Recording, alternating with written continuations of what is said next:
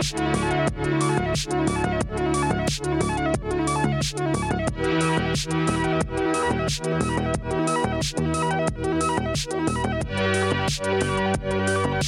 everyone, welcome to the Engage and Equip podcast. This is a resource designed to help form substantive disciples for the local church. My name is Nicole Kyle. I'm a part of the staff team at High Point Church where we record this podcast. This episode that you're about to listen to is a bonus episode within our biblical anthropology series that we're doing. Nick is going to answer some Ask Me Anything questions that had to do specifically with women and bearing the image of God. And um, Nick and Andy and Christina uh, Sekatowski, I almost said Christina Flaherty, are going to talk more specifically about some of the things that have to do with women, the image of God, singleness. Um, so we hope that you enjoy this episode. My name is Andy Schmidt. I'm here with Pastor Nick Gibson from High Point Church and our guest, Christina Sekatowski, who I keep wanting to call Christina Flaherty, but that was a long time ago that you got married. So I don't know why I want to do that. Um, so, Christina, before we start into this podcast, you want to just tell people who you are, what you do. And you've been on this podcast before, I think, with dating part three, right? Yeah, um, I'm Christina. Thanks for having me on, Andy and Nick. Um, I'm a stay at home mom this year. I was a music teacher for eight years.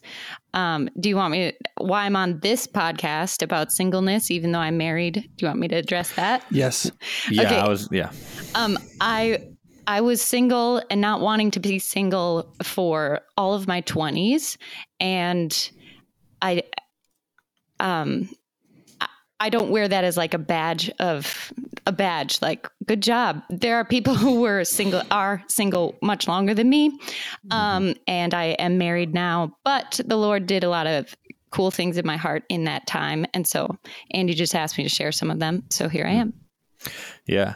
And so, right. Yeah. So, the whole premise of this podcast is going to kind of be talking about um, women in singleness and kind of prolonged or involuntary singleness. So there's a lot of women in the church who are single and they're getting older and they're kind of questioning. I mean, I've had some questions from some people who listen about this and they're like, can you do a, a podcast on this topic? And we just haven't gotten it to, to it till now. So that's kind of the premise of this whole entire um, podcast and it's kind of weird because nick and myself are men and and that's why we have christine on.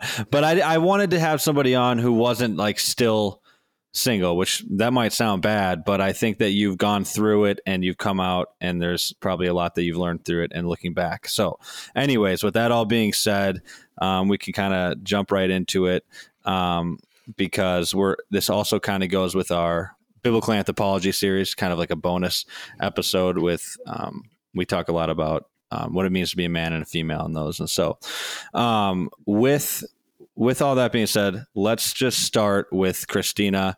I know you kind of just gave a, a, a little brief um, overview of you being a single woman for, I mean, up until how old? 28, 27? 29. 29, right? And so, do you want to kind of go a little bit more in depth into like what were some of the, the struggles that you were having um, about yourself when you're feeling about yourself and about the church in that time period? So were, was there anger towards the church towards men in the church? Was there anger towards yourself? Um, sure. and kind of just go into that. Okay uh, yeah and cut me off if i go too long but yeah. um so like in high school i already was like i want to get married have a family I think I'll I think I'll plan to get married at 22 and have all my kids by the time I'm 30. Why? Because that's what my mom did, and that makes sense to me. Um, but but I knew it was like godly.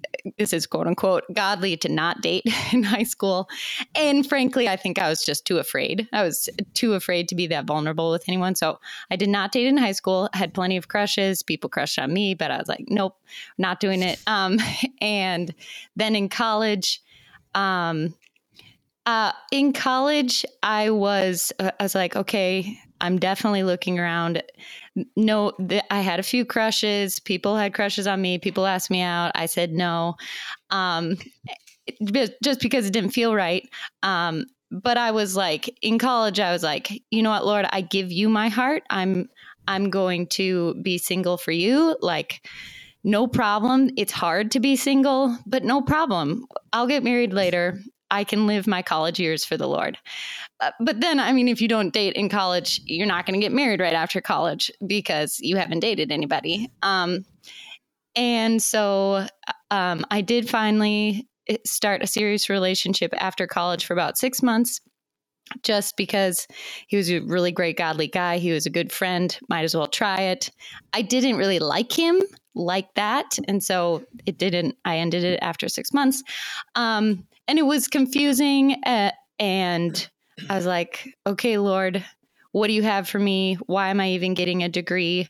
I know I want to get married and have kids and be a mom.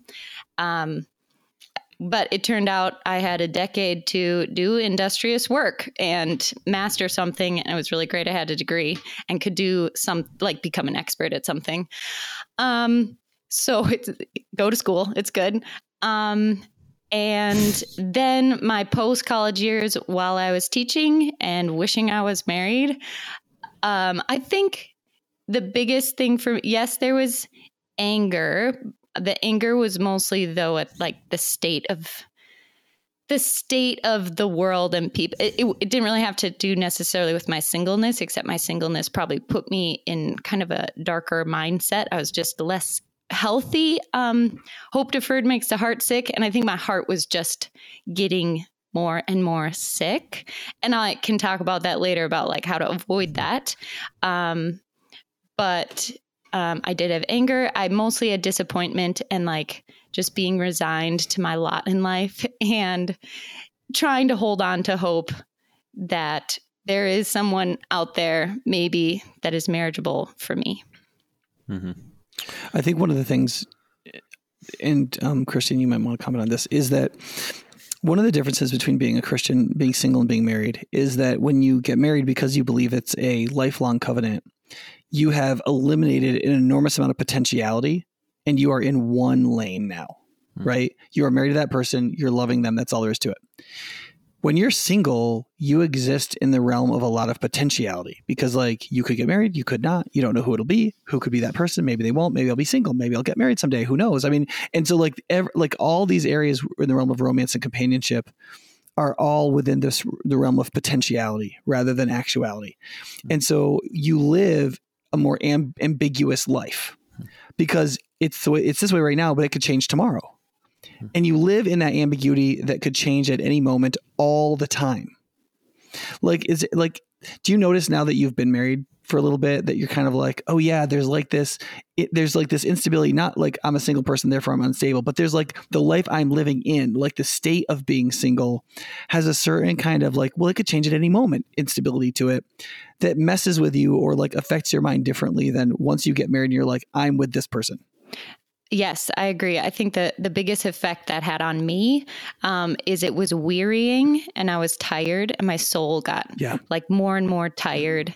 Um, there was nowhere to rest. Um, and you just have to choose things to commit to. You have to choose to live with people, choose to be in community, choose to like serve in this area. But it's not like what you really want to be doing. And so, I mean, even with teaching music, there was only so much I wanted to give because I didn't want to give my whole life to it. Uh, and mm-hmm. I think mm-hmm. it's a valid thing to give your whole life to, but I didn't want to because I wanted to save some of me. I wanted I wanted to be able to leave and do marriage. Um, so it was very exhausting. And you have to maintain a certain amount of availability to meet somebody, right? Like don't yeah. like isn't there a certain thing you have to add into your lifestyle where you have to like not give all of yourself to finding somebody, but giving like a certain portion to making yourself available to meet somebody. Yes, uh, one of the uh, one of the biggest differences I noticed once I was married to John is going to social events and it was like a relief to not have to like look around and be like okay who's here like how do how how can I be serving the Lord but also available um it, it was exhausting. Mm-hmm. Well, I want I think one of the things that Christians struggle with is we sometimes struggle with the word natural. That like there's a natural like what you're made for, like your teleology, like your purpose, how God created you, and then there's natural like anything that is found in nature is nat quote natural, right? Mm. And there's like and Christians are usually supposed to be using the first definition but the world around us is usually using the second definition, Hmm. right? And so for Christians, we recognize that there's that we are what is natural for us is actually not to be single that long. Hmm. That like the baseline is Genesis 2, not 1 Corinthians 7. It's that it's not good for man to be alone. It's also not good for woman to be alone. And that f- normatively, this won't be for everybody, but normatively, we should be looking for an adequate person to marry to both provide spousal companionship to and to receive as a spouse and companion and into that relationship to receive life that we can pass on to people as a gift right? That is children. And that that is the that's normative. That means not 100% of people are going to experience that or do it. But that's what like we're supposed to have a default to that general direction as as human beings not even as christians but just as human beings. And then part of the difficulty with involuntary singleness or long-term singleness is you aren't on that plan like you you're doing with involuntary singleness you've embraced it you're pointing your heart in that direction and your mind in that direction you're trying to live in that direction but it's not happening and that I, that I think is is in some ways more confusing than either getting married or saying I'm going to be single Yeah. because I know some Christians that are like, look, I just don't. I think I have the gift to be single. I think there's advantages to it. I think I'm going to be single. And if somebody pops up and I change my mind, fine. But my mm-hmm. default is single. And I think the the the band that you were in was no. I want to get married. I want that normative lifestyle. I think it is profoundly human. I have to find an adequate person to marry, someone I'd rather be married to than not married to. And that just didn't happen right away. Well, can I ask a question? Because I th- I, I think it's I I agree, and I think what we find and what we kind of what I see happens to people who are single is there's all this talk about like hey i'm single and like i'm in this season of singleness which i think is like a corny little saying that everybody says but i'm in the season of singleness and like i'm gonna give my life to the lord. And and there's a dynamic like you're saying nick that it's like yeah you got to give your life to the lord but then there's people who are also like open they're they're open to like I'm also like open to getting into a relationship and getting married too. And so there's some sort of weird dynamic that's like, okay, how much emphasis should you put on I'm I'm single and that's how it is and um I'm single and that's how it is and I need to just focus on my relationship with God and if God brings a, a woman or a man to me, then I will get involved in a relationship and compared to I am single and I want to be married and I'm going all out because I feel like I see people in the in the latter um, area where they're like I'm single. I don't like being single, and I'm going to go to church. I'm going to go to these events. I'm going to go to these young adult things, all, only to find a spouse.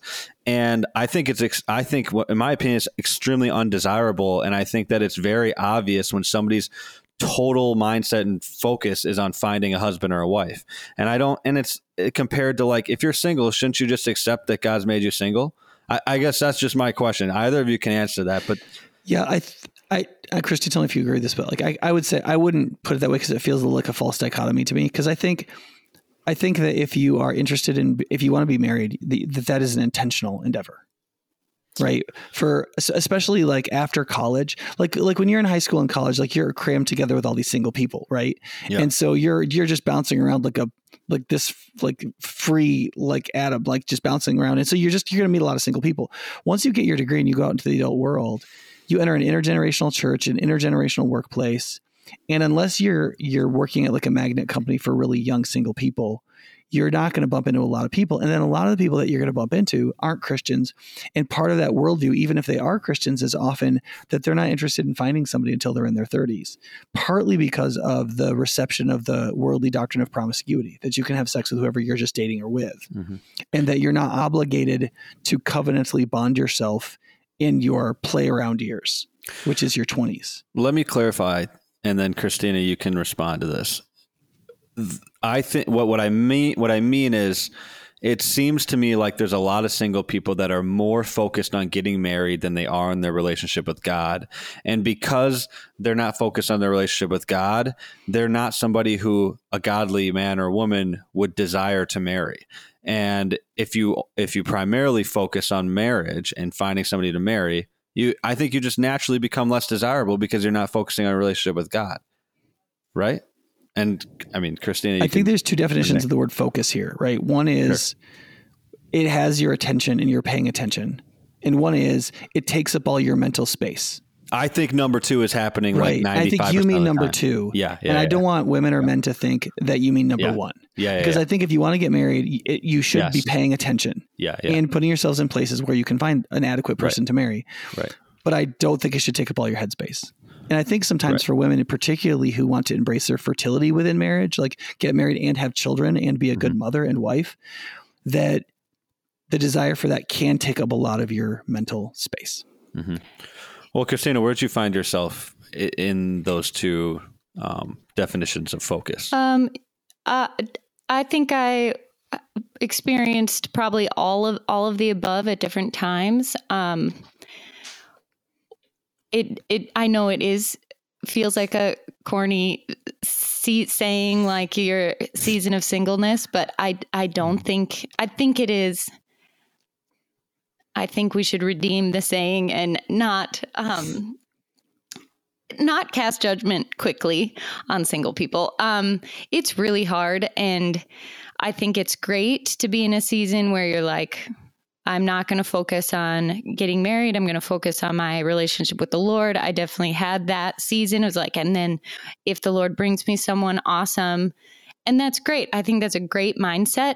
I don't think it works for everyone forever. And I don't think the Lord has everybody in that mindset forever. And there's sometimes when it shifts to, to well what andy said of like you're hyper focused even more than your relationship on god and then uh, single people have to deal with that idolatry and we have to repent and like but it's really hard especially like nick said for females to not have your mental space completely filled up with that um and and mm-hmm. it is like it is humiliating and it is like pathetic and like it feels all those things um and like we need yeah. the grace of god and a grace filled community i think to help us through it to and that to the what nick said the second way of being focused on you have to be more intentional and especially as a female if you want to you know have kids there's only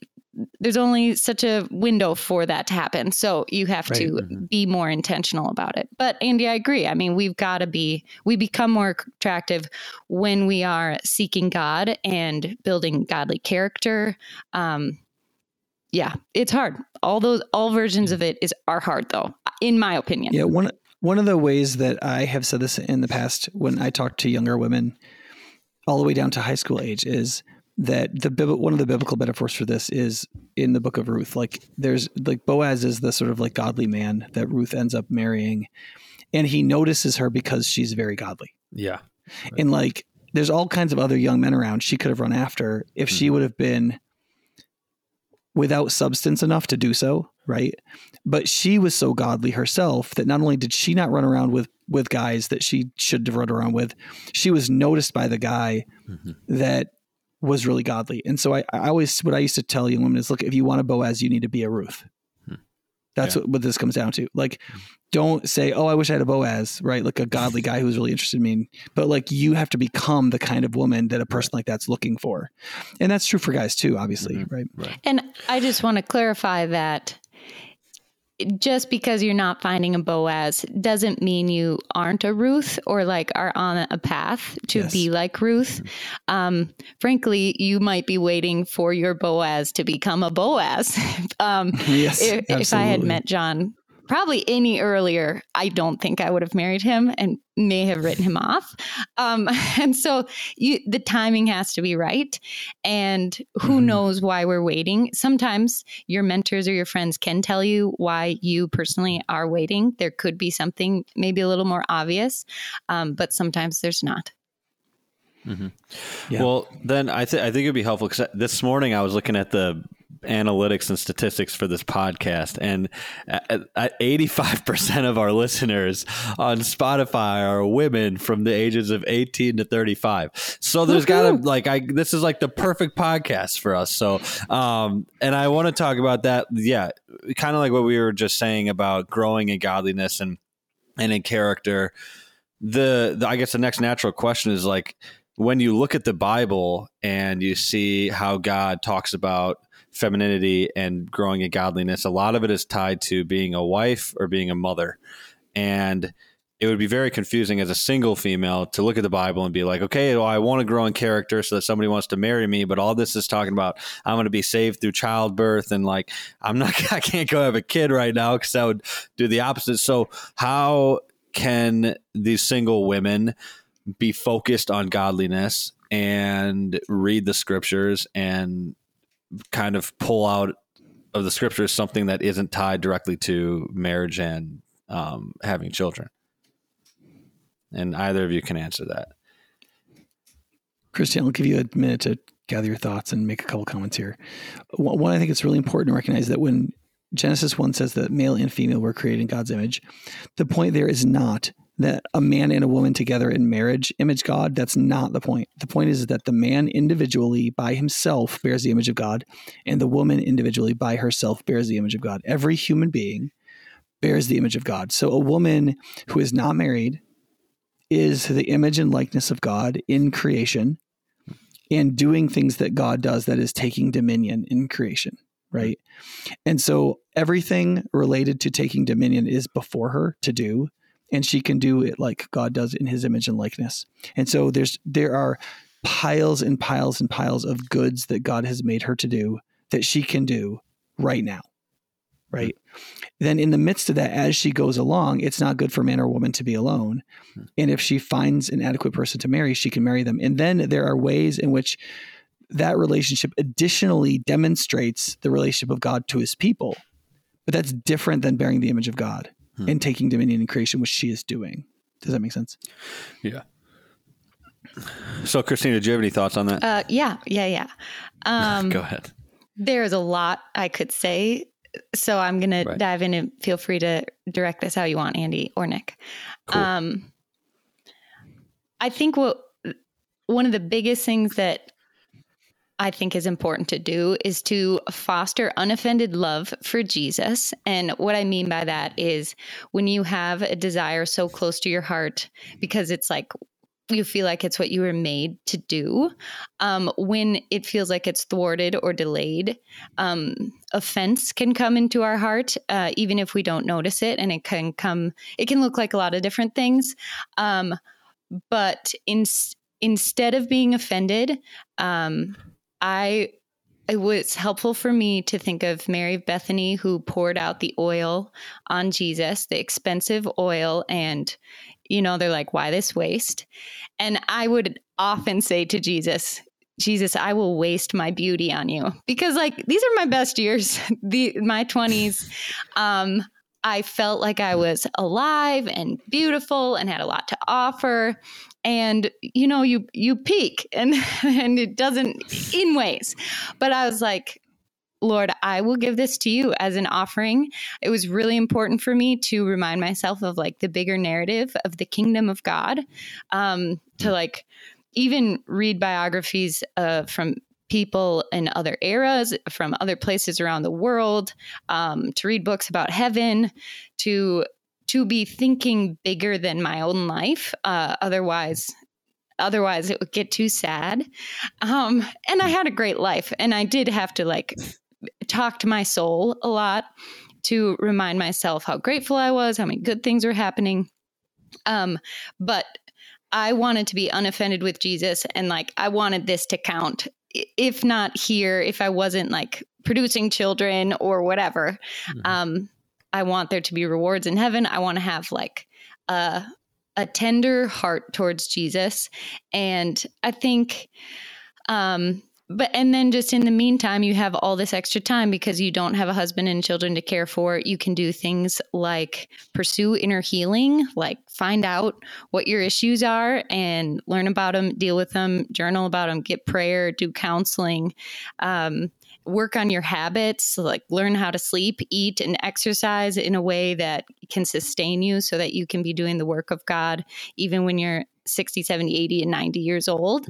Um, so, building habits, building community, spiritual disciplines. Um, and then we have more specific things uh, on the handout that maybe we'll go through. But the biggest one for me was being unoffended with Jesus and loving him through it and giving this hard hard part of my life to him as an offering and like writing down my expectations and realizing how disappointed I was and then being like but Lord I give this to you as an offering please accept my offering I love you I worship you mm-hmm.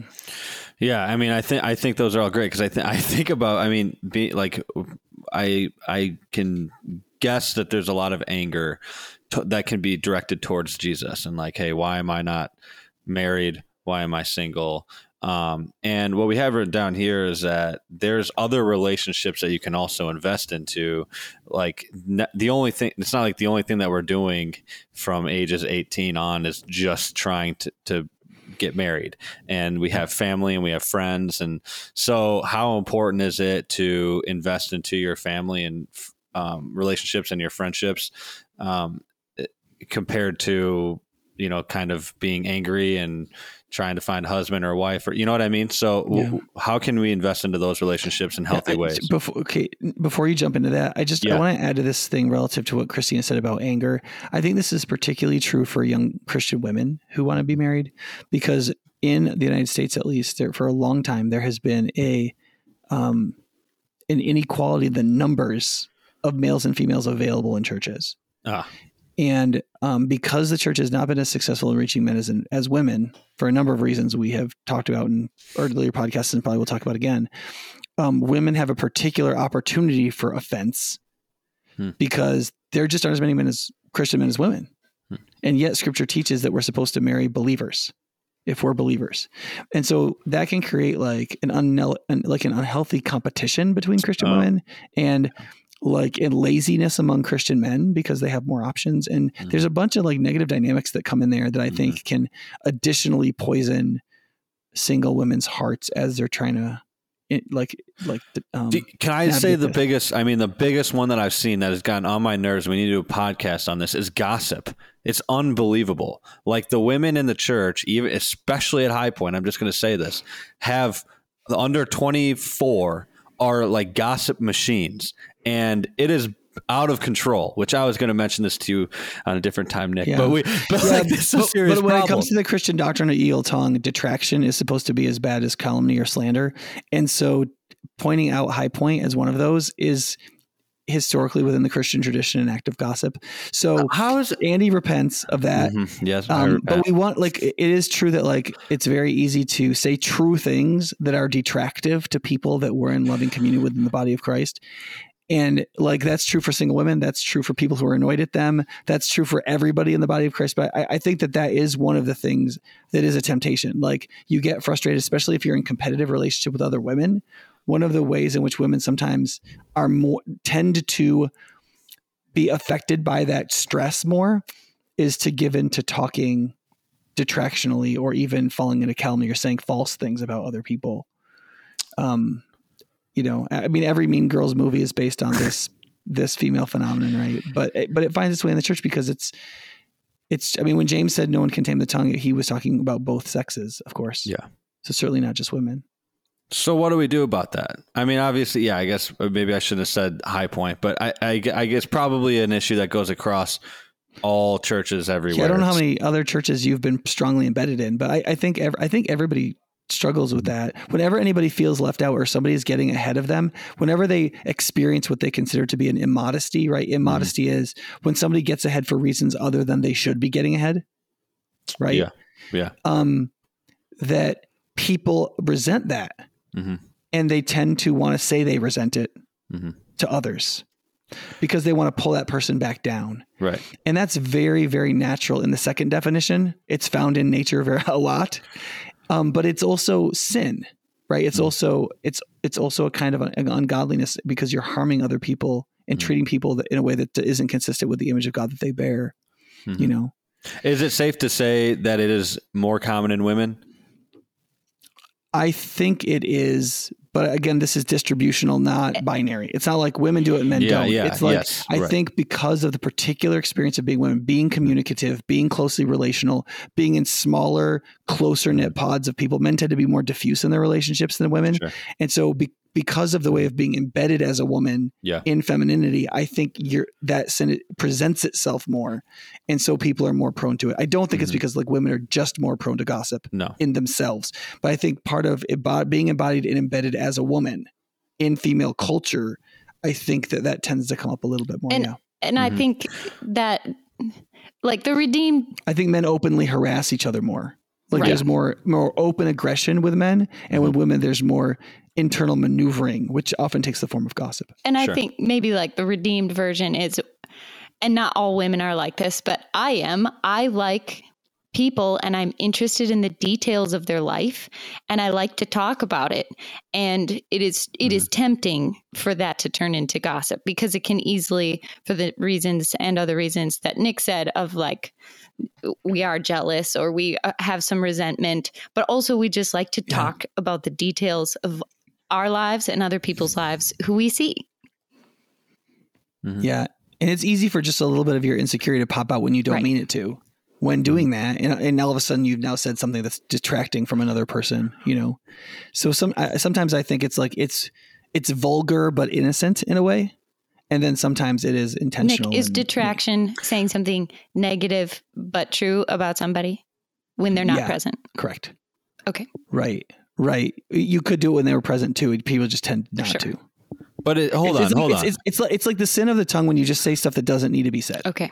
Well, if it's Right. true, if it's true, that doesn't mean it doesn't need to be said, though, because uh, like there's a. I mean, the question would be: Right? Otherwise, you would never speak any truth at all. I totally agree with that. so when when is a good time to say things that are true, and then when is not a good time to say things that are true? Yeah, I mean that is a question of prudence, right? Yeah.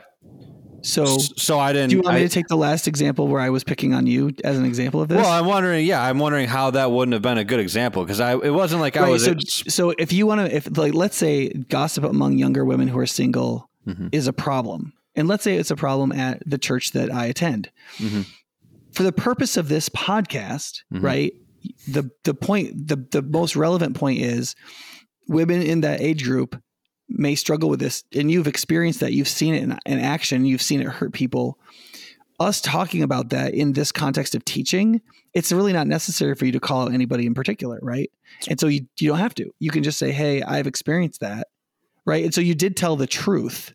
Now, if mm-hmm. your goal is to rebuke a certain group of women at a particular church publicly through this podcast, then probably that's inordinate or like it's not the right place or time to do it, right? right. So th- I would say so it's it's not that you can't tell the truth. You absolutely have to tell the truth. Candor is important, and to hold back is another sin of the tongue. To not tell the truth when it's therapeutic is wrong. And we don't do anybody anybody. That's why rebuking is in the Bible, right? Yeah. Right. But rebukes are supposed to be within certain constrained contexts. You go to them individually first. You Mhm. bring just one other person. You keep it as private as possible because if somebody really receives it, then they ex- they experience humiliation, Mhm. and you want to narrow the scope of that humiliation as much as possible, right? Because they've sinned against God. They should they want to feel the gravity of it before God as you share it with them, right? Mhm. So if I saw a young woman gossip, I, and her name was let's say Sarah, I would go, "Hey Sarah, I've heard you say this." Man, we really can't be talking like that about our sisters in Christ, and so on, right? And she'd be Right. like, "Oh crap, you're right," you know. But I Mhm. wouldn't say on this podcast, you know, we have a problem with gossip. I heard Sarah the other day say blah blah blah about Janet, and I, you know, can you believe it? Now let me make a theological point about that. No, I just say, hey, I, you know, I, I was walking through the halls of my church, and I heard this thing, this woman say something, and I just, and I, it cut me to the heart because of how it would hurt this other person. Here's Mhm. what I think we really need to know about gossip or detraction or calumny or whatever the, the, the Mhm. sin of the tongue is.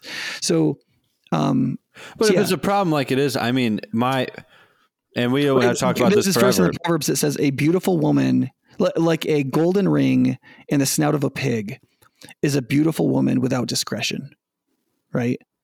That like the lack of knowing when to say what, how, and how much discretion, Mhm. right, can destroy completely destroy the beauty of a beautiful woman. That's how powerful it is, Sure. right? And of course, it can destroy the ministry of a godly man. Right. You know, so But you could, I mean, but the, the question would rather be, we don't have to go on about, but the question would rather about be about this specific situation is, did I, I don't, okay, I don't think that I necessarily sinned in saying that because I just said High Point as a general church that has 1,000, 1,500 people compared to mm-hmm. being like this specific group of people. Like I do, I think it's a problem in young people across the board but I I don't. I mean, wouldn't that just be like, in your opinion, that would have been a sin because according to your discretion, I think it would have been better discretion if you would have been specific about what you meant by high point. If you meant by high point, you know, it's a godly church where we preach the Bible and people Yeah. are really serious about their faith, and yet right. Yeah, gossip still That happens. That makes sense. Or if you meant, Mhm. dang it, you young women at high point, shut your mouths. Mm, mm. Right. If it was the first, right, Yeah, then right, I would say that. Uh, you know, Yeah. I go to a really serious church where we Yes. care about the Bible. We still find Right. this. Yeah. If you're pissed at the women, you shouldn't say here. You know. Yeah, no, no, and I- it is the first. I obviously think High Point's fantastic, but they have some problems, and I think that's one of Yeah. them. Yeah, we were talking about uh, at our last podcast. We were talking about how one of the cool things about this podcast is it's kind of like discipleship happening in real time. right. So this is what it looks like when you're trying to disciple somebody in real time. When they say that so you had to say the wrong thing. Thank, Andy, I feel like you've you've responded humbly and graciously, and I appreciate it. Yeah, appreciate your correction, Nick. Um, so okay, so Christina, I got to ask now um, as we as we move as we move on from that. Uh, what? So I guess I think that this kind of gossip or this kind of like that can kind of create bitterness and it can create bitterness in- anybody. But are what are some of the ways that maybe you stayed away from gossip or slander or anything like that while you were struggling? Well, I mean, not struggling. I mean, when you were just single and you just maybe you were angry. And I mean, what are ways that we can stay away from sinning um, and being angry at others and being gossip and slanderous towards others? Um, yeah, I think one thing that comes to mind is to be cheerleaders for each other instead of um, letting jealousy take root. Um, and like when I think of the single women at High Point Church, and I actually don't know a ton. Um, I'm I know more at City Church. I just I love them. My heart is just filled to overflowing with love for them and compassion. And I think they're beautiful and they're trying and it's really hard. And I I just have um and when I was single too, like I want the best for them. And so as much as you can feed into that in your heart instead and remember that Mhm. like we are all we're on the same team. We're not against each other. Mhm. And even Sure. even when other females are dating the people I had a crush on. Like that's hard, but hey, at least some girl somewhere is dating some godly guy and it's working out. Uh, That's a win. Right. Or maybe he's not godly, and then you got to see your friend, you know, try him out, and now you don't even have to try. You there don't you have go. to date him. Too. I don't know. That's a more negative way to look at it. Yeah, and I, I just want to be clear too that I think that I think that the same thing could be true of the single men, Mhm. right? That I think I, uh, the in the current generations coming through right now that are in their in their twenties and early thirties, Yeah. there have been a lot of things that have debilitated us in the basics of conversation and relating, and it's a it- people don't realize how much in like from fifth grade to say eleventh grade or twelfth grade. Not having things like smartphones and Yeah. video game consoles and stuff like that forced people to get in in these like really oftentimes hurtful and even traumatizing social situations Yeah. where they had to learn how to talk and relate and talk to a girl for the first time and like i mean there's all these jokes in historical men culture male culture here in america but like how do you hit on a girl meaning like how do you talk to a girl and say i've never spoken to you before but you look pretty i kind of would like to talk to you. Mhm. like that like that, that's like an art form or like something you had to like stir up your courage for and Yeah. guys had to do that. And then we entered this era where like you could text a girl and just be like hey hey girl. You know instead of like literally going up and talking to somebody. Like i remember when we did one of these podcasts on dating a while back nicole was on it she's like walk up to her speak to her in english sentences use the word date like she like was like it's like Yeah. talk to me like i'm stupid you know like Yeah. she was like walking people through the like the basics of just like how would you ask a girl but like a lot of these guys even if they got asked a girl on a date and even if she said yes they are terrified like how am i i'm gonna have to talk to her for two hours what am i gonna say like what are we gonna do you know and so I, I think some guys are also trying to like personally heal get themselves Yeah. together sort Right. themselves out um but it's really hard to do that and so some of them are saying well i'm just gonna wait well it doesn't do you much good to wait your whole 20s to decide you want to date somebody because you're sorting yourself out right Right. it shouldn't take that long if it is then something's wrong you should need to get some some help from somebody you know, like a mentor or a counselor or something. Mhm. and you don't, you really don't need to wait till you got it all sorted out. Mhm. You need to sort it out till you're adequately sorted out Mhm. to enter in a relationship with another person.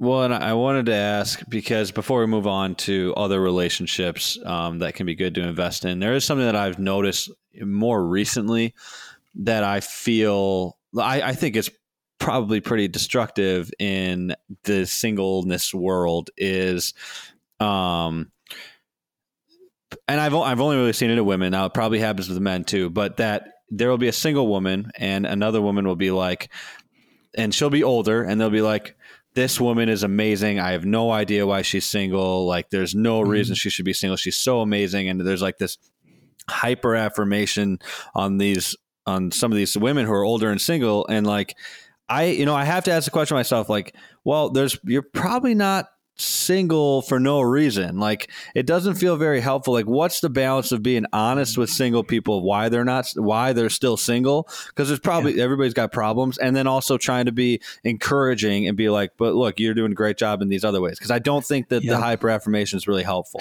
Okay, I, I want to. I, I need to. I need to say something about this. And I normally I don't like inordinately pumping up women because I think our culture does it as a default, and I think it's really stupid. Okay, Hmm. But I think that over the last twenty five or so years, there's been a lot of work in feminizing men. Yeah. and a lot of work has been done, thankfully, in empowering women. And so we have done everything we can to make women stronger. And inordinately, without really wanting to, we've done a ton of things to make men weaker. And so what happens then is is that there is that normally most men would be strong enough as to attract women, and women would be would like for men to be strong, right? But what ends up happening is we we begin to produce these like super capable, very strong women who look around and they're and they women women want to marry people they believe they're are their equals or their superiors. They do not like to marry people who are their inferiors, right? That that that, that that's how they feel. And so you mean like of- healthy women or women in general? I think women, well, women in general. I, th- I think it's a healthy desire. I mean, for women to look for somebody who they believe, especially for a Christian. If you're a Christian and a complementarian, and you believe that the husband is the head of the household, you certainly don't want to marry your inferior. You think that's Right? playing itself you want out? to marry somebody you really respect because your biggest choice for the person you're going to submit to and treat as the head of your household is your choice. You've got to pick them. You don't want some idiot. no, you want I don't think who that you you will want. joyfully submit to. I so don't. some of the single women that I that I would say that about that are fantastic and unmarried, Mhm. I think they are strong. I think that they've become strong. And I think that a lot of the men around them have been weakened. Become weak. Yeah. And so they really are kind of tougher than most of the men that they meet. And they don't want to submit to those men and they just would rather be single. Or they radiate a kind of toughness that is very intimidating to men who are not secure. And there's not very many secure men in their 20s. But- and so these women go through their whole 20s and they're tou- they're kind of tough as nails, which would make gr- uh, for a great wife if you're tough. But if you're not tough, she's going to eat you alive without even trying. She'll be trying to be nice to you, and you'll get so tied up in your own insecurities that you'll Yeah. think she hates you and you'll go into a death spiral, right? I can Yeah. think of three or four women off the top of my head. One of them is like six feet tall, and she has like a PhD, and she's like super smart, and she's pretty, and she's tough, and she'd make a great wife. But like to a really tough dude who's smart and secure, and she just hasn't found him. I, I, don't, Nick. I, I don't I don't agree with you on that. I, I think that the that the like the masculine woman is not attractive to men. I no, don't. this woman I, I'm particularly thinking of my I know right who you're now thinking is, of, yeah. is not. I don't think she's that masculine. Oh no, she's I, wasn't. I sorry, I wasn't specifically talking about her when I said that. I was talking about generally speaking. I yeah, I don't. I think a lot of these women who are tough, are who are Christians, are intentionally embracing femininity, but are becoming like I- I wussy agree with Nick, pushovers for it. No, I, I think you guys are. I, I think that the, uh, this is why I, I think that we're completely going to disagree because I think I think the women of our of these upcoming generations are far more steeped in modern um, feminism than the church wants to accept, es- especially like I mean, oh no, I agree with that. but like, but that's that's like an But I agree with that about the men too. I think the men are Yeah, steeped in yeah. a negative feminism that doesn't have a strong Totally. doctrine of masculinity. There's no Totally. there's no masculinism. I mean, Yes, th- yeah. I mean there isn't a masculinism movement. I mean, just think No, about this. right, There's yeah. a feminist feminism movement that is pervasive and like dissolved into all of modern human society that everybody has to have a master's degree in basically. And there's no masculinist movement. Right. That's just like bits and pieces and stuff people are supposed to lick up off the ground. Mhm. We have no rights of manhood anymore. We have no man Yes, right. clubs anymore. We have no man anything. So like how are you supposed to be inculcated in masculinity? It's just very difficult, right? It feels like the women are there's a And lack more than of forty percent of young men are growing up without fathers. And in Right. some demographic groups it's much higher than that. Yeah, I'm just gonna say, like, from my perspective, to to I guess counter is like it. It feels to me, and I've talked to other men, and I know that you're right. Like, there's totally a problem with men in the church. We've talked about. We had a whole two and a half hour podcast about that, but it does feel like there's a big problem with women not having the humility to submit to a man because they think that like like when you see them and how they act and how they talk and how they carry themselves, I've just seen it in the millennials and in Gen Zs because of what you're saying about women Sure. being built up and built up. That, like, to be completely honest, like that's not desirable to me. It's not desirable to men. And we can, I mean, we can go listen to the "What Does It Mean to Be a Man" podcast to hear how we, you know, just. But I don't think I don't think that's inhibiting the initiation of relationships though. Like the dynamic of like like if you're a woman and you're essentially egalitarian in how you feel, like you, you're not intending to submit to any man at all, right? Mm-hmm. That's not going to stop you from initiating a relationship. What it's going to do is create some problems once you're in it. No, it's right? gonna. No, I think it's gonna make you look for relationships in which you can control the other person. I, th- I think we I see don't that a think lot. women who don't want to submit to their husbands are looking for are are as a group looking for men they can control. I think there is a subgroup of women who is afraid of masculinity, Yeah, who is looking for men that they can control. But that's not all women who don't want to submit to husbands. but the I mean, Bible that- I think- says that. I mean, the Bible says that if it, that in, in Genesis three, a result of the fall is that the woman will desire to rule over her husband, or and he will rule over. her. Like it's it's a desire that women will have to to okay to Right, but just as a man, you can pursue not to lord it over her. She can pursue not not to be subversive and trying to steal authority and control you. Right, Like, and I don't women think have the same have capacity for godliness as men, right? And Yes. so you can have a Christian now, but there are going to be some Christian women whose view of gender roles is more discipled by feminism than by the by by the scriptures Sure. and by Christian faith, right? Yeah. But they're still going to enter into relationships with men. Mhm. And then where you'll get issues if is when they try to sort out gender roles. But most people don't don't decide whether or not to initiate a relationship on the basis of that. I think that that's too simple. I think it's too simplistic because I think people are looking through their pre-existing lenses, and Sure. women who are are already steeped in feminism are naturally, without even thinking, going to look for a weaker man so that they can have an easier time and an e- it'll be an easier um, relationship in which they they can gain control because they're not. They're just like subconscious. I don't think they're consciously going around I, doing but I also think that for a lot of those women, they don't find themselves attracted to such men. to the weaker men.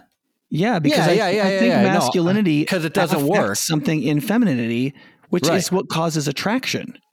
But I think that the, I think that their desire for control is is is bigger than their desire for to attraction until they get into the relationship. And Yeah, so I mean, when they're looking, they're prob they're looking for men they can control. When they Sure. get into it, they realize it doesn't work. Sure, but you also would concede that the reverse is also true. That there are men that are looking for women they can control. Yeah, absolutely. Okay, well, as long as we concede that it, it's like this is a phenomenon of humanity. Yeah. That there are some women looking to control men and some men looking for women they control. I don't think that's controversial. But you would I think wish that it would be I think human different. beings sin in the male female relationship. That is Yeah. from the curse in Genesis 3, absolutely. The But I question wish- is can we in Christ unwind that and be redeemed and treat each other well? Right, and that's the question. I think, and I mean, you wish it would be different. Well, Christina, I think you have things to say about this. I'm going to let you talk because I I just want to add that to Andy's point, I think I think some women say no to a lot of guys because they know their temptation or like they are bent Hmm. to control or to manipulate. And so if we date someone that we don't respect a lot, like that's going to rise up more and we're trying not to do that. Like we want to find someone that um like we feel comfortable submitting to and that it's maybe a little easier to curb that bent in the female. Yeah. Yeah. Yeah, and because right. what what that woman knows deep down, if she's if she's wise at all, is that um, a if she can control the man, the man will do less in their lives, and she's going to find herself doing it by herself, and no Mhm. woman really wants that. Yeah. Or two, at some point, that man's going to wake up and resent her like Mm. crazy. And that's going to be the most dangerous situation you can possibly have for an affair, for him abandoning her. Yeah. And so she, on some level, she knows that like maybe you could control this man, but it's no good in the long run. Either he's Mhm. going to be not a full partner because you're in control, he's going to let you do it, or he's going to resent you and it's going to break the intimacy of your relationship later. Hmm. You know? Yeah. But I also think it's important to recognize this. And I, I, I was going to talk about this uh, last, our last episode, but we didn't talk about it much. There's a certain way in which both single women and women in general can do small acts of empowering masculinity. One of the things that women don't understand, I think, a lot is how interrelated a man's sense of masculinity is with a woman's participation in her femininity. Hmm. Where, like, a, when a woman shows she wants a man to ask masculinely, act masculinely, and he feels a freedom from her to do it, he will then do it, Mhm. right? Like, in some ways, the man does it for her. Can you give like some sort of example of? I, I know what you're talking about, but I'm trying to visualize it in my like, like how can a woman show that? How can a woman show that she wants a man to act masculine Can? I give an example? what do you mean by? Um, yeah, yeah, yeah, yeah, Christine. One is like ask for help, the female to ask the male for help and not be like, don't barter Mm. for it of like, okay, I'll do this, will you do this? And then we'll be even. Just be like, I'm weak in this area. Could you please do it for me? And I don't necessarily mean physically, but it could Mm. be. But like, please do, would you please help me out by doing this? And let them be strong for you instead Mm-hmm. of, I think it's very tempting to try to Hmm. be strong as women and be like, well, I can do X, Y, and Z, and I'm gonna do X, Y, and Z to prove my strength. Yeah. Let the guy help. yeah, that's yeah. good. Yeah, and, and also I think the bartering thing is big. Like, don't say I'll do this. Be like, will you do this for me? I would really love it. And then when he does it, show appreciation. You know, because part of it is to say you have a place in my life. You're important to me. You do things I can't or don't want to do. Mhm. Like, you, like your presence as a man is really valuable to me, and I'm glad you're a man and not another woman. Like there, there's a certain way in which you can. So if like there are men in your church who are not acting as masculine as you want them to, because like there are some men in your church, if you're a single woman, that you're not attracted to right now, and it's actually not because they're not handsome enough. It's actually because they're not masculine enough. Hmm. And, and so it doesn't tap into the part of your femininity that evokes attraction because attraction is by nature sexual, right? Hmm.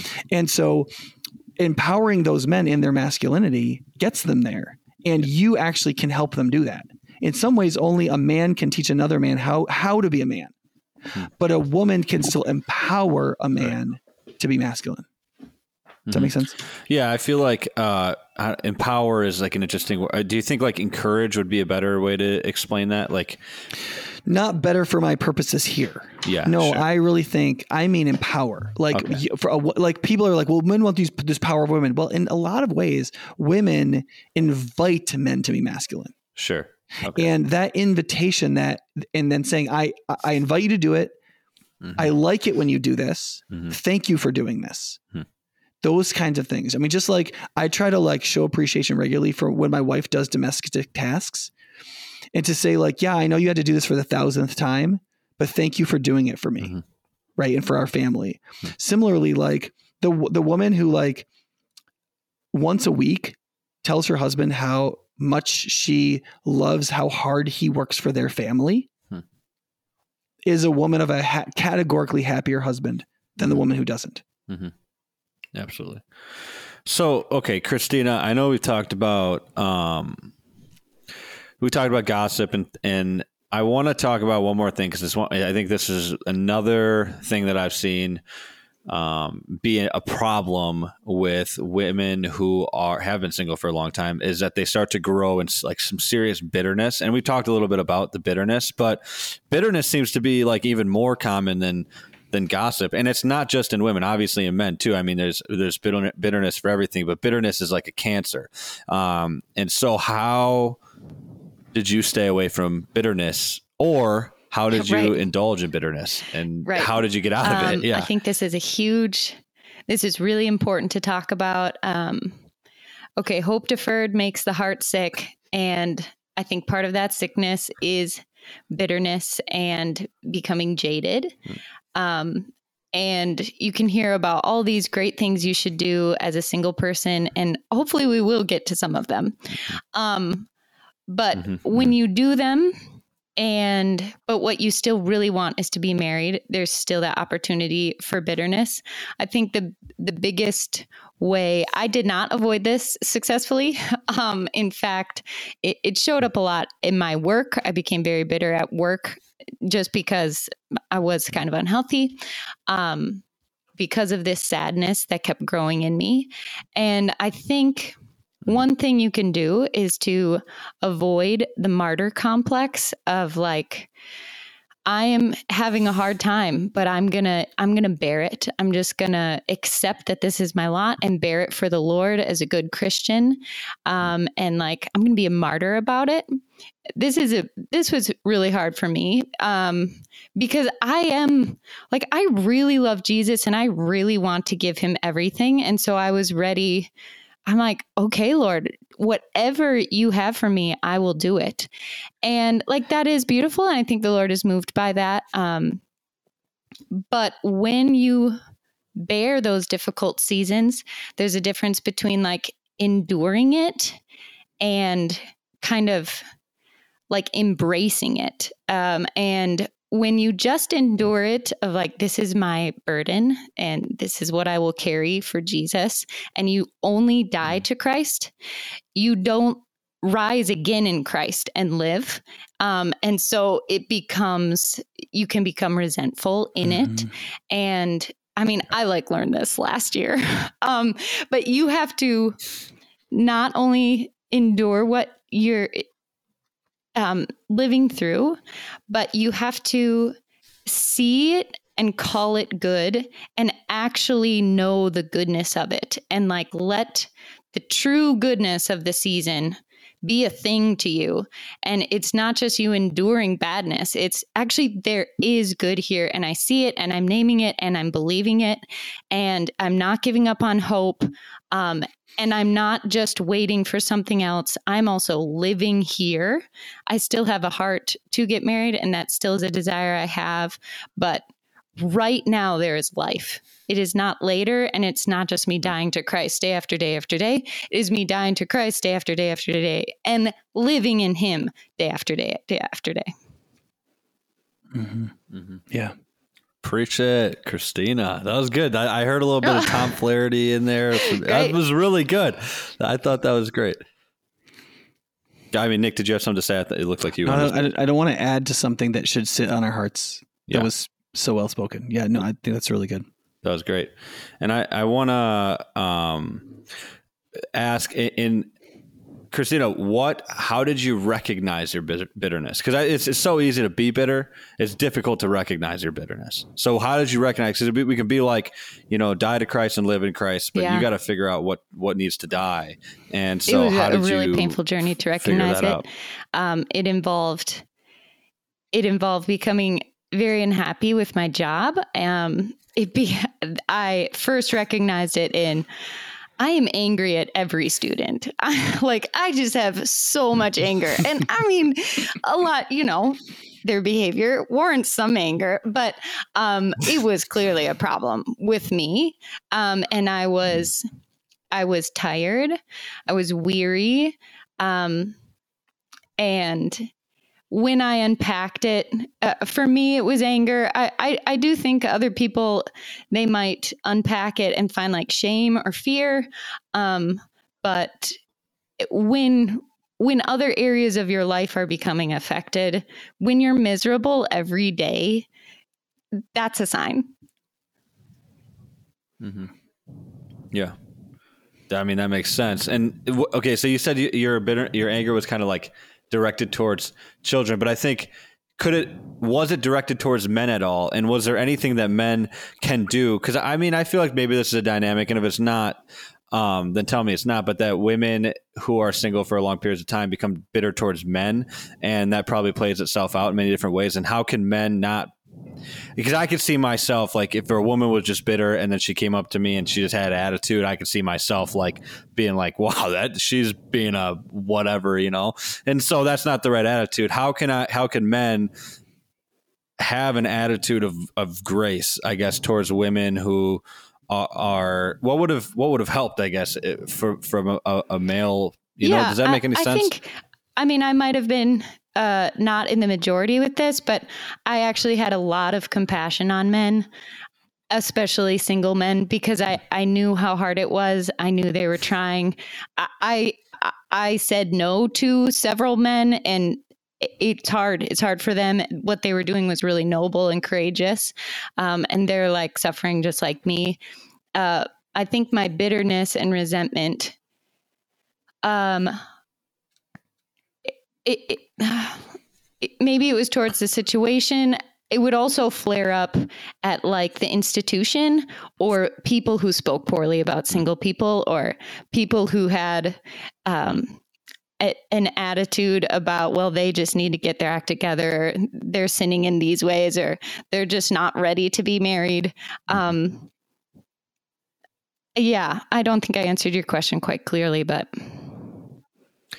no, well, you did a little bit, but you brought up even a better question because is I believe, and you might not like this, that there are people who are not oh, ready sure. to be married, um, and Yes, well, but okay, I have compassion so, okay, on so, them and like I want to help them grow and I think they're going to figure it out and let's be a community that helps right. them.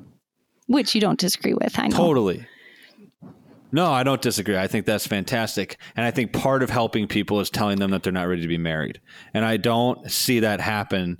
And I, I, think it I think it would be very helpful for some of my friends and people that I know if somebody were to say to them, like, hey, dude, you're probably not ready to be married. You need to take some more time. Um, and maybe that would have been helpful for me, man. I don't, but like, you know, because I think that th- this is what causes like super horrible dysfunctional marriages sometimes. maybe, but I think go into it and they're not ready. Even if you're not ready to get married, um, being in, um, dating relationships or interacting with the opposite sex in healthy ways can help you get ready. And if you're not ready and you try dating and it doesn't work, like then it it didn't work and so you're growing through it right. and i mean i don't think mm. anybody's like ready ready to get married you're, you're gonna have issues before and after um yeah right I right. think it's important to be in the will of God and know what your season is and mm-hmm are you just dating because you're trying to escape something? Then don't date. Like you need to listen yeah. to what God is working on in you and take a break. Sure. Um, but mm-hmm. if you have like peace about dating, even if someone might say you're not like ready to be married, you could probably learn on the on the way. Hmm. Okay. Yeah, I think it's also a question of just like, do you want to grow? Are you willing to face the truth? And if you are, you can grow while married, and or and you can grow while single. I don't think that there's a clear threshold where when somebody's yeah. quote ready to be married, mm-hmm. right? You probably had some people tell you that you weren't ready when you were engaged and endeavoring to marry your wife. Who you? Oh, me. Yeah. Well, Christina's not married to a wife. Um, I don't. I mean, yeah, my my dad. I think we had a conversation, and I don't know if it was necessarily that we weren't like ready I don't know, man. That was all weird, and you were in that conversation. I'm still trying to figure out what that was all about. Yeah, but I mean, when I was when I was engaged to Alexi, there were people that told us that we weren't ready to be married, or that we wouldn't, we couldn't, you know, do it. We couldn't have a good marriage, or something like that. Mm-hmm. And they were partially right. I mean, there were there were things that Lex and I brought into our marriage that if we had sorted out before we were married, right. it would have made things easier and better. Yeah. But at the same time, I didn't even know what those things literally were. Yeah, because you weren't married when we were getting married. Yeah, I didn't. I didn't figure them out till years later. So yeah, sure, it'd be great if we had like this like counseling discipleship, yeah, wilderness camp or something that everyone could go to and get their stuff figured out. But we don't. I mean, th- we do have in some capacity though, like we can go to counseling and get discipled even before getting married. I think oh, that yeah. was like if like, and I think that becomes one of my frustrations because I have friends getting married now that I don't agree with them getting married, and it's become this big, big thing, this big deal that like I'm being a jerk. But I think if you haven't spent I mean, I don't know. There's got to be some sort of. there should be something that's yeah. like, okay, if you don't do like these things, and if you don't know these things about each other, it's probably like, like a really bad idea to get married. Yeah. So the, I think that there is not ready to be married in terms of like you don't even you don't even know each other at all, right? There is also the issue of like it's it, it takes a very very long time to really know somebody.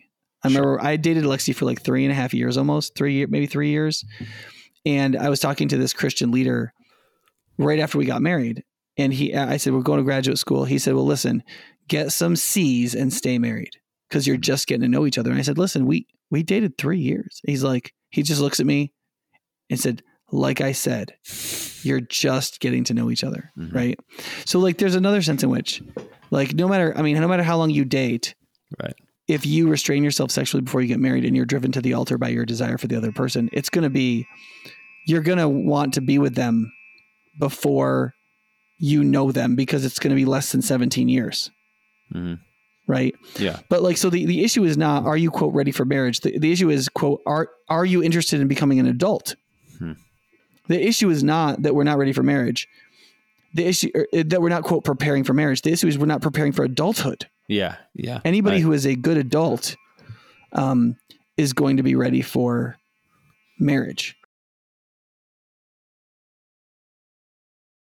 Nick just had a fire alarm that he had to go to, and so I like I always like mentioning why there's like little cuts sometimes, just so people can feel like they're a part of the part of everything that's happening. So yeah, Nick had to go, and so we had to take like a five minute break. But we're back now, and I think I was just asking about the like um, by you talk about being an adult, and that I mean just meaning mm-hmm. being a godly person.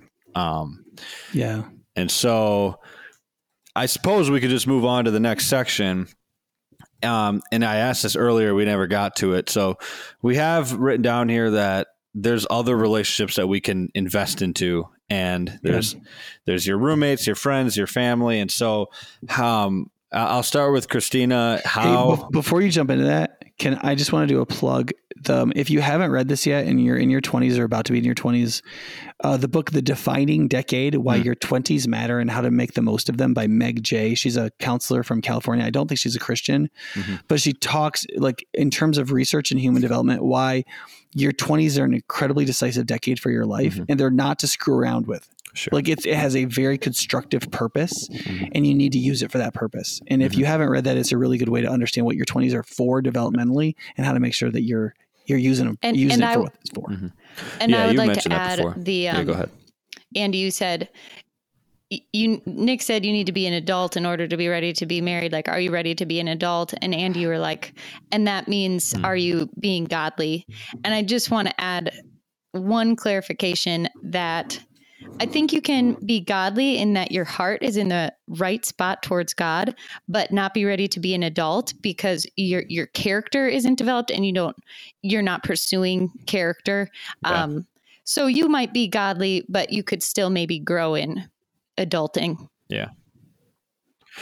That's a real, that's actually really good because I think some people will be like, "Well, I'm godly. Like, I love Jesus so much," and it's like, "Do you go to bed on but time? They also do you eat right? Do or just like are you following any of the commands that god gave, or christ gave like do you know what, what it means to follow jesus and that's actually a really good point because i think that a lot of people equate like i really love jesus and i really love god with i'm a godly person and those are two different things like i think that i I, I mean, I, yeah, whatever. I mean, we don't have to go super deep yeah, because I okay. do want to talk about these other relationships and how important they are. So, how how, why are these obviously it seems kind of trivial like of course friends and family are important but i think that when we when human beings have a desire for something like marriage or a relationship with somebody else we can kind of when we get super zoned in on that we can kind of forget about all the other important relationships that we have in our life and like you say, we can kind of make our like we can kind of just be like, well, my life sucks because I'm not married. It's like, well, you have family and friends and people at church that love you too. So, how important are those relationships? Am I going to start? Okay. Christina, you can go. Um, I think. Yeah. I think they're very important. Um, I think just from personal experience, I felt like the Lord gave me so many opportunities to be a blessing to people who needed a blessing. And in return, I was hugely blessed um, um, because I was just available during this decade of my 20s um, to do things like live with my sisters. I lived with each of them, each through a difficult season of their life. It just happened that I was living with them at that time. Um, I got to live with my friends or with my parents for a while, and where and there's a progression with your parents like you grow up their authority and guide and then there's disillusionment when you're like wow they have a lot of faults and then you become super judgy. But then if you can get past and through all that you can be really great friends with them and have this honor and gratitude um, toward them. And so my parents are like my best friends some of my best friends because i got to live with them in that way. Um, and you can live. I really recommend having roommates. Um, if not just in the same apartment, if you really want to grow in character, share a room with them for an extended period of time. I had one roommate like shared a room for four years and then another one for two years. Um, and it's really hard. And do it and do it while you're playing online survivor right right. during covid. And they're on the other team. Yeah it, it gets complicated. Yeah, um, yeah. but it's a lot of fun uh, and you learn how to be judged and not judge back to um, not be bothered and not be a bother. Um, and it's and how to like have conflict unto growth and change because one of you is unhappy or both of you are unhappy. And um, I mean, if you have a roommate or live with someone and you're just bearing everything, burying, burying, burying until you explode and you have to move out. I mean, yeah, maybe moving out is a good option, but what if instead of burying it, you talk about it and like grow together?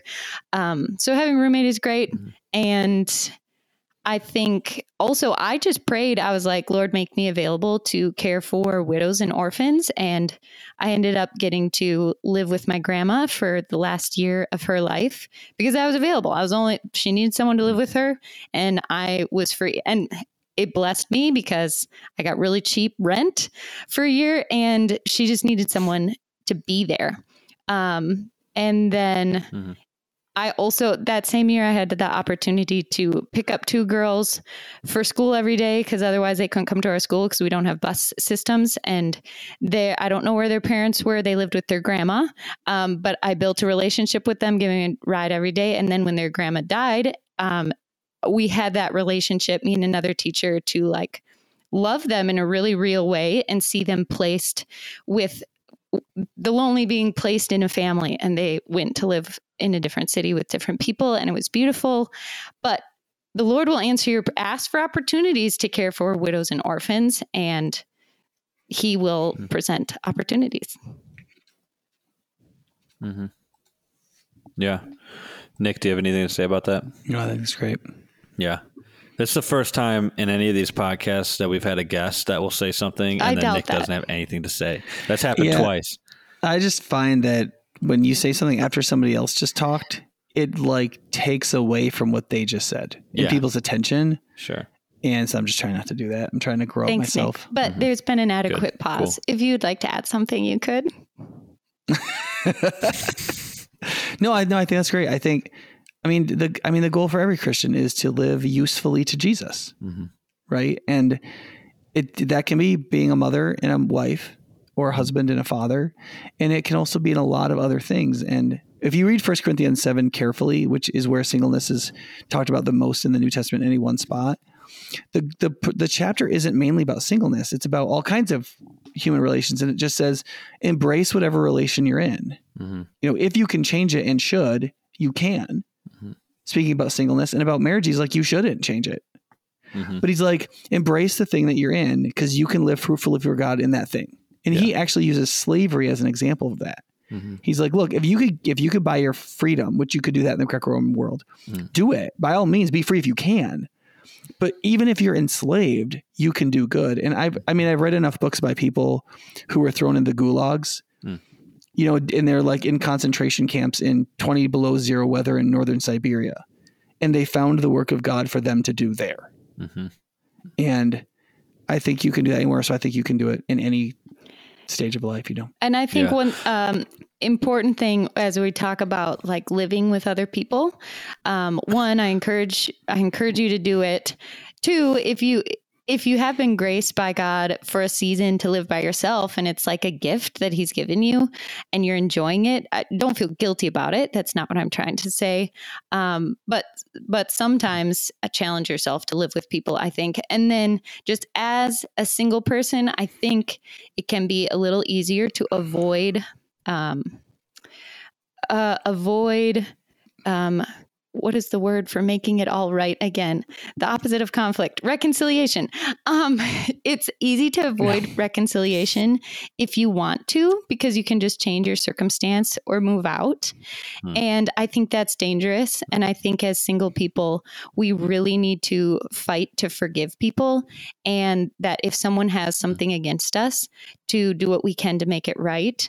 Um, and and just some Mhm. some hints that you might need to do this if you have I found this in my life. If I was having a conversation with somebody in my head over and over and over, um, that's a sign I need to talk to them. It's probably me venting. It's probably me like sh- telling them why I'm right about something or like finally Right. telling them what I think. Um, you either need to resolve it in your heart and stop having that conversation in your head or go to that person and usually you can't resolve it unless you go to the person and humble yourself and say the hard truth and maybe you were hurt and Mhm. acknowledge that um, Mhm. but fight for forgiveness and Mhm. reconciliation Let me. I'll add to. The, I mean, not add to it, but just kind of, I mean, obviously, when I was living in Madison, there were times where people would reach out to me. Mostly people from Cru. I think actually every single person was from Cru, and they'd ask if I'd get like coffee or lunch with them, and I didn't really know these people, or or I knew that they didn't like me, and we would go get coffee, and and there was I can't like probably like four or five times where somebody reached out and they were like, hey like I hated you for two years or whatever. It seemed like it was happening quite often. Um, but but they would reach out and they're like, hey, I wanted to like seek reconciliation, and those were some of the best conversations I've ever had in my life. Those were like really conversations that I felt like God was. I just forcing me into forgiveness and to growth and and I, I I agree. Like I think that reconciliation while you're single, especially, is so easy to just ig- ignore and forget. I mean, when you're married and you're getting into a fight with your wife or your husband, you got to you're gonna like sleep next to each other, so you just kind of want to figure that out. But if you're if you're single, you don't have to see that person ever again. But that I think that the Bible specifically calls for us to seek out the reconciliation.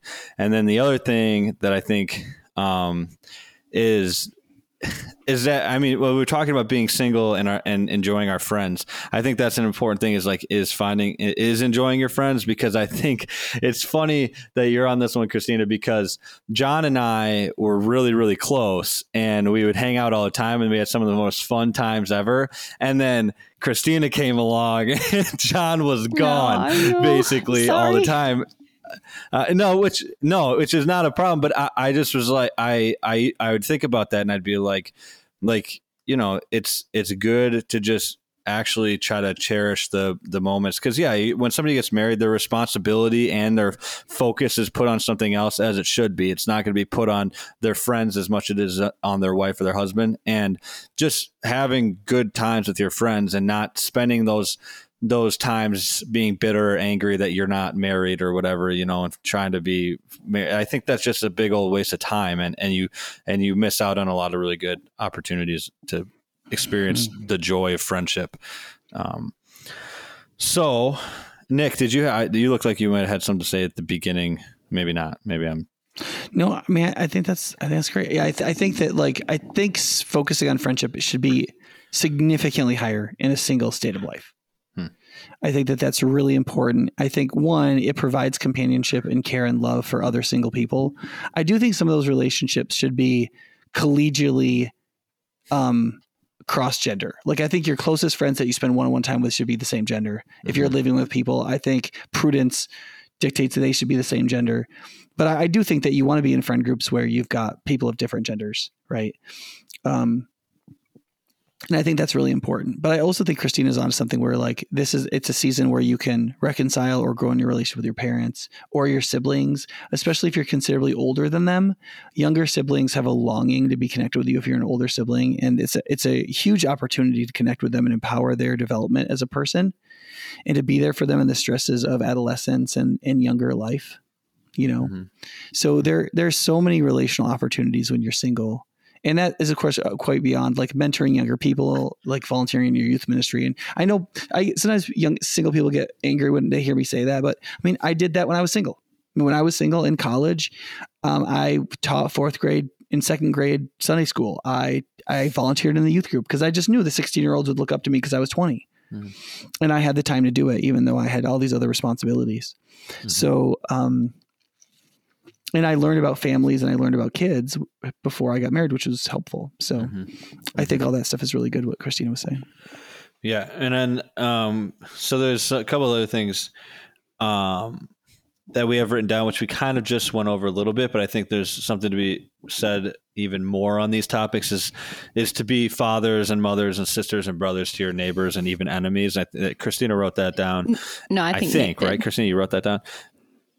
Nick wrote that down. Somebody wrote that down, and I think that's a very good point. And so, for how can we, how can women be, um, be mothers and sisters to our neighbors, to the people in the church, to the people around us, and even our our enemies? And what does that even look like? I mean, even even being married, we're called, where we have to do that. But while you're single, how can you do that? What's a what's a good way of? Um, of I think that? one thing, one thing to do, and I learned this from a devotional from High Point, maybe that Jill wrote, and maybe it was Nick. I don't know, but um, the word enemies, we're like we don't have any enemies, but then ask yourself, well, if you were to have an enemy, who would it be?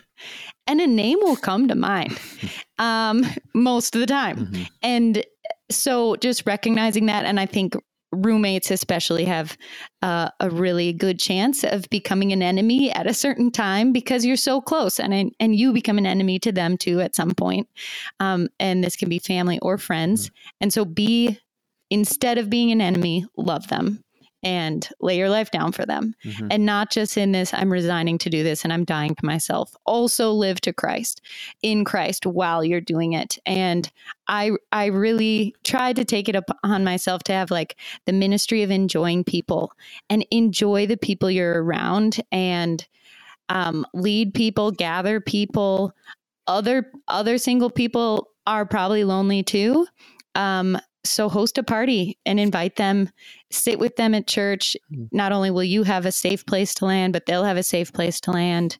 Um, it's hard to do events by yourself as a single person.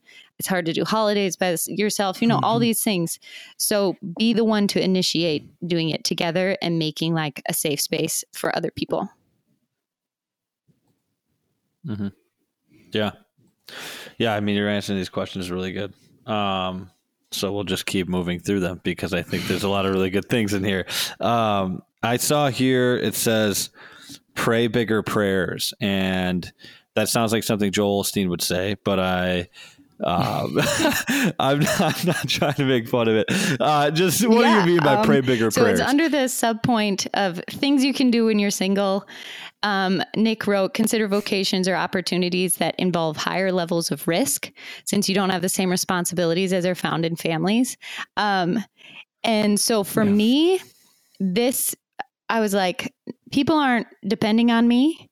Um, so I can risk a little bit more. I can pray bigger prayers, like prayers like, Lord, I will give my life for you. Like, send me anywhere in the world. Um, if you want me to leave college and just abandon that whole thing and do something else, I'm available to you.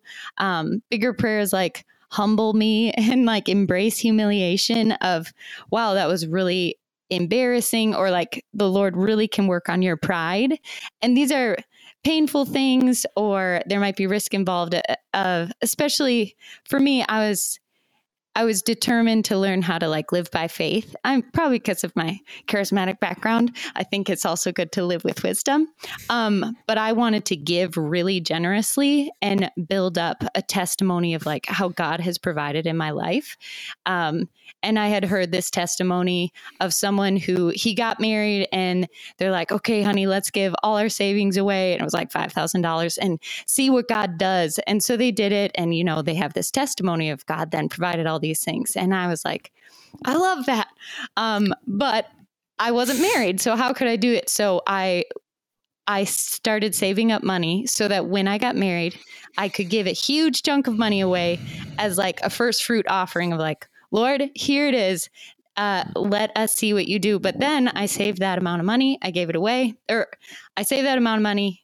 I didn't get married. And I was like, well, the plan was for me to do that. And I was just like, you know what? I'll do it now.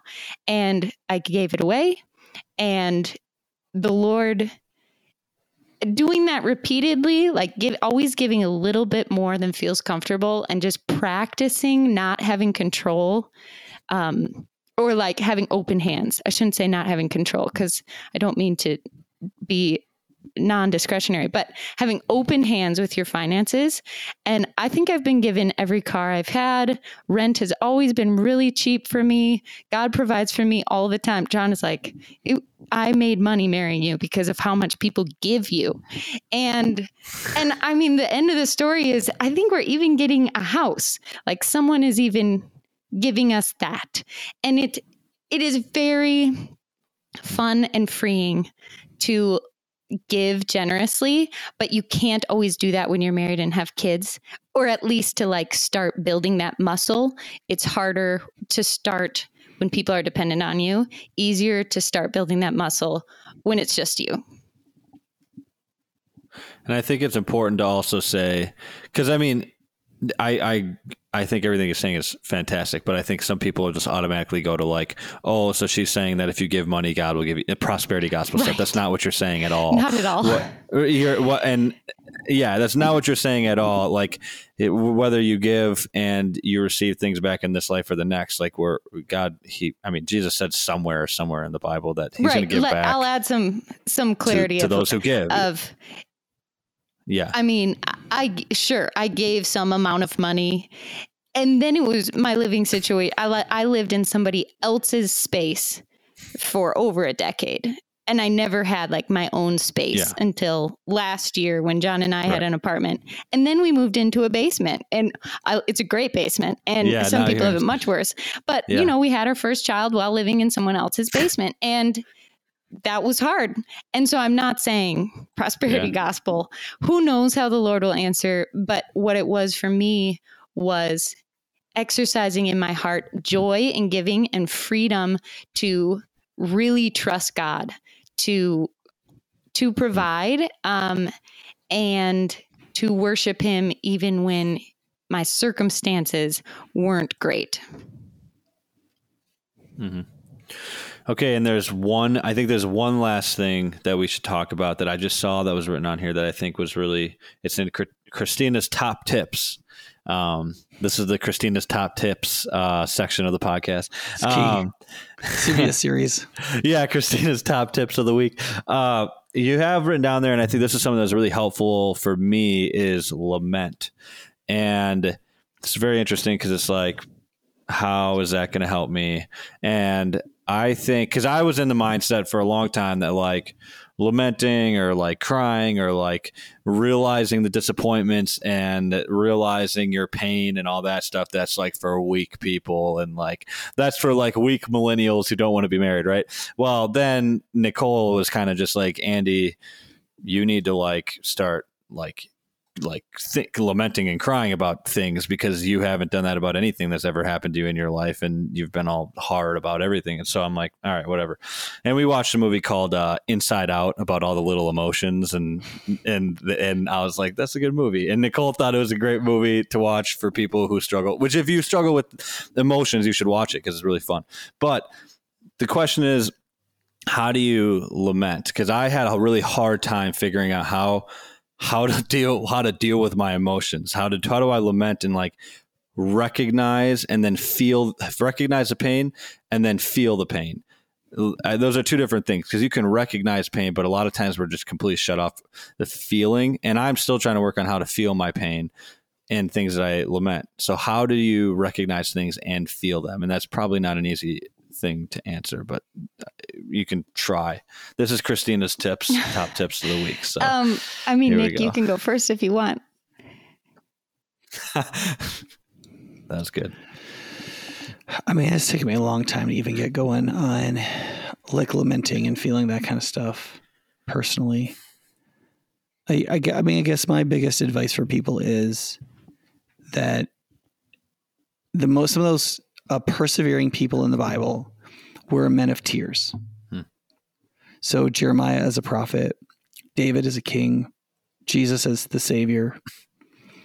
Um, the Apostle Paul is very clear. I mean, the Apostle Paul kind of presents himself as pretty tough as nails, and yet, I mean, he talks about in Second Corinthians about being lost in the province of Asia and imprisoned there, and despairing of death, and like feeling like they were going to die, until his friend Titus came and helped them, and then he felt like they were being even though they were dying in the body, they were being renewed inwardly day by day. But people will quote that verse, you know, the you know it says in the Bible that like you were struck down but not destroyed, like we feel the sentence of death in our body, but we're like renewed by Jesus, right? That and that's a really good passage, and it's true, and you can experience that. But don't forget to read four chapters before that.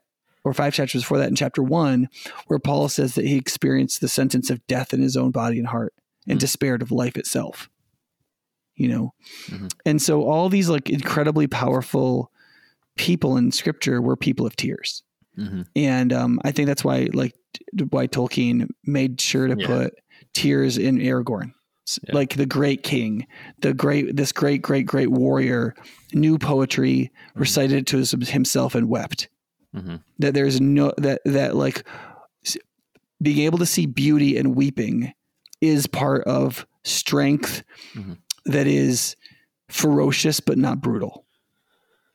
And I think I think something that would uh, would would I mean struck me while trying to figure out this whole like crying and and dealing with my emotions thing was like, and I don't know if this is the shortest verse in the Bible, but it's got to be one of them, and it's very confusing. Just Jesus wept.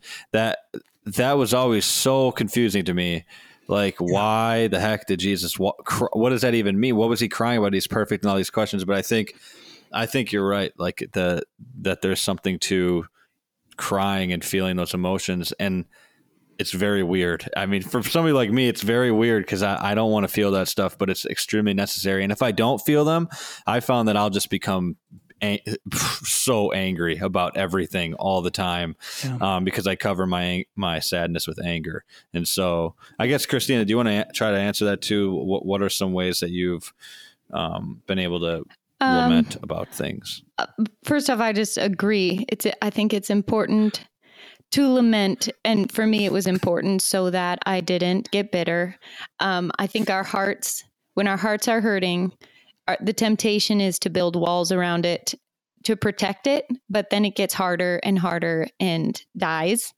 um, heart of stone. And so you have to work to keep it alive. And lament is one way to do that. Um, and I mean, it is vulnerable to keep your heart not hard means it's soft and can be hurt more. Um, but it's important to have an alive mm-hmm. heart. Um, I think the Psalms are a great place to go. The lament, there's many lament psalms. They kind of have a structure of like recognizing the kingship and glory of God maybe asking a question, really writing out honestly what you're upset about and how you feel about it. Um, and then like coming back around of like, but I praise the Lord. I will praise the Lord even in mm. even in these negative emotions. Um, so being really honest about your disappointments, I think, is important. Um, being genuine, being sincere, not letting sarcasm creep in every time you talk about your singleness, or like using sarcasm to lessen the brunt of the pain you feel. Um, and then an image that has always been helpful for me is Jesus weeping. Jesus just sitting with Mary and Martha, and their brother is dead. And there is a season when Lazarus is dead and he has not risen again. And it's hard. It's really hard. But Jesus is sitting with you in in that season, weeping with you. And it's really important to find um, connection with Jesus in the lament and then look to him for the resurrection whenever it comes in this life or the next. Yeah. Yeah. Well, I mean, that was. I feel like we. I mean, we should probably wrap this up because it's been probably an hour thirty or I, I don't know, hour forty. But um, do you guys have any concluding thoughts? I think this is really good because uh, there are definitely dangers to sing, like singleness in the sense uh, in our mindset. Like there could be dangers and that can lead us to sin. But there's, I think we've covered a lot of the really cool, beautiful things that can come out of being single and some of the freedoms that you have. So, um, it's it's like a double edged sword. I mean, and so what do you guys? I mean, is there any final thoughts that you have about this whole um, women in singleness um, and trying to live out their their biblical femininity? I think that's femininity, right?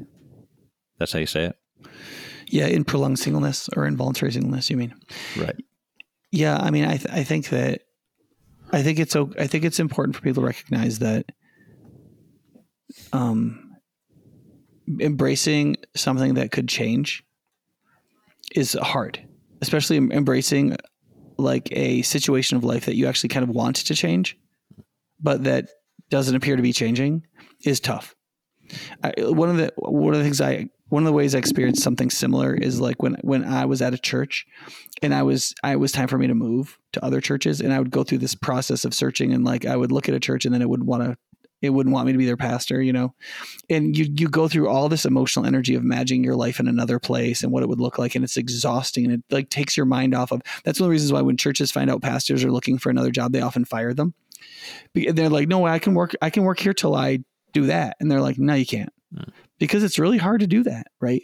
And if your heart is divided between two things. Mm you like it's you're just not living your real life while you're waiting for the next one right and escaping that and figuring out how to live in your real life right now while recognizing it might change and you might even want it to change is an enormous part of what it means to live fruitfully for god in in this kind of a calling of singleness and it and it's yeah. just really Christina. hard and we have compassion for you and um let the body of Christ help you. And I think just the final thing I'll add is if you are unhappy with your life, um, pursue change.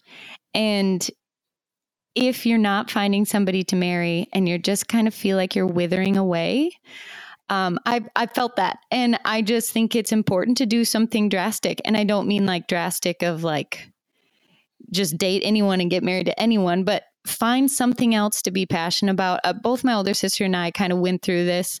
She was she was like, okay, I'm not finding anyone. So she like started taking classes and getting ready to be a missionary to the Middle East. And she was ready to go. And um, then, then in find like she had a vision and she was, um, had something that helped her come alive. And she just happened to meet Josh at that time and they got married. And then she didn't go to the Middle East and they're in Mexico doing other missions work. But um, I was I felt so withered. Um, I also I was like I have to have a change, and so I took a I took a break from my job. I was just going to travel for a semester.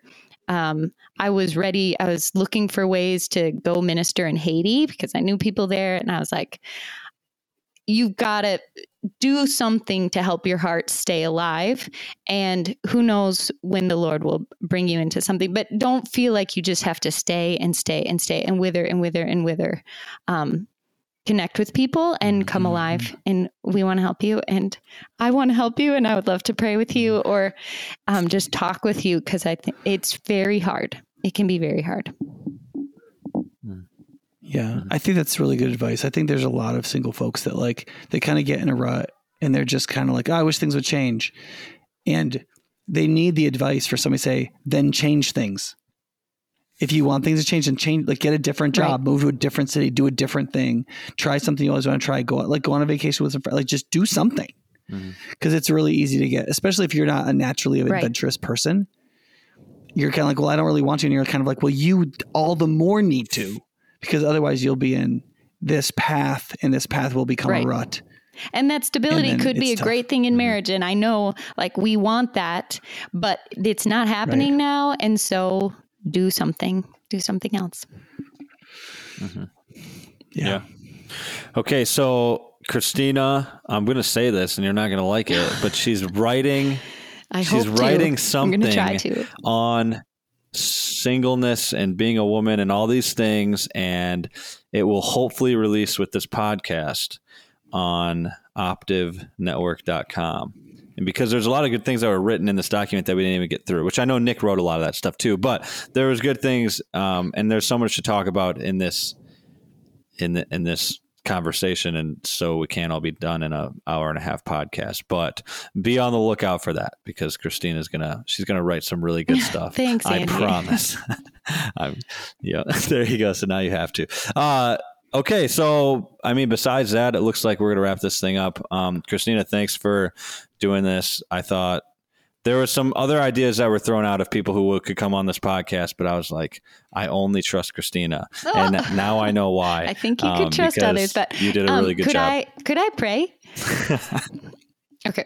Yes. Yeah, yeah. Lord, we thank you um, that you are with us in all seasons of life. Um, we thank you for how you created man and woman and that it was not good for us to be alone. And so you gave Adam uh, Eve. And Lord, I pray for my single brothers and sisters in Christ, particularly for those who wish that they weren't single, who are waiting to be married, to find someone. And Lord, I pray for grace, grace on their hearts. I pray that your spirit would breathe fresh hope into their hearts, that they would hope um, in ways that they haven't dared to hope in a while because they've been so disappointed and um, Lord, I just pray that you would strengthen them, encourage them. I pray that we would be a good community um, that supports single people, who loves them. And Lord, I pray the fruit of their lives would be much even before they're married um, in their service, in their love. Um, in their rest, in their play, um, in their love for Jesus. Lord, would you be glorified in them? Would they feel your delight in them? And um, bring them someone to marry. In Jesus' name, amen. Amen. Well, thanks, Christina. Um, and thank you, Nick. And um, thank you all for listening. If you enjoyed this, make sure you like, subscribe, follow, give us a five star, share this with your friends. Nick, you look like you were going to say something smart. I was going to say, and thank you, Andy. no problem. All right, we'll see you all in the next one. Goodbye.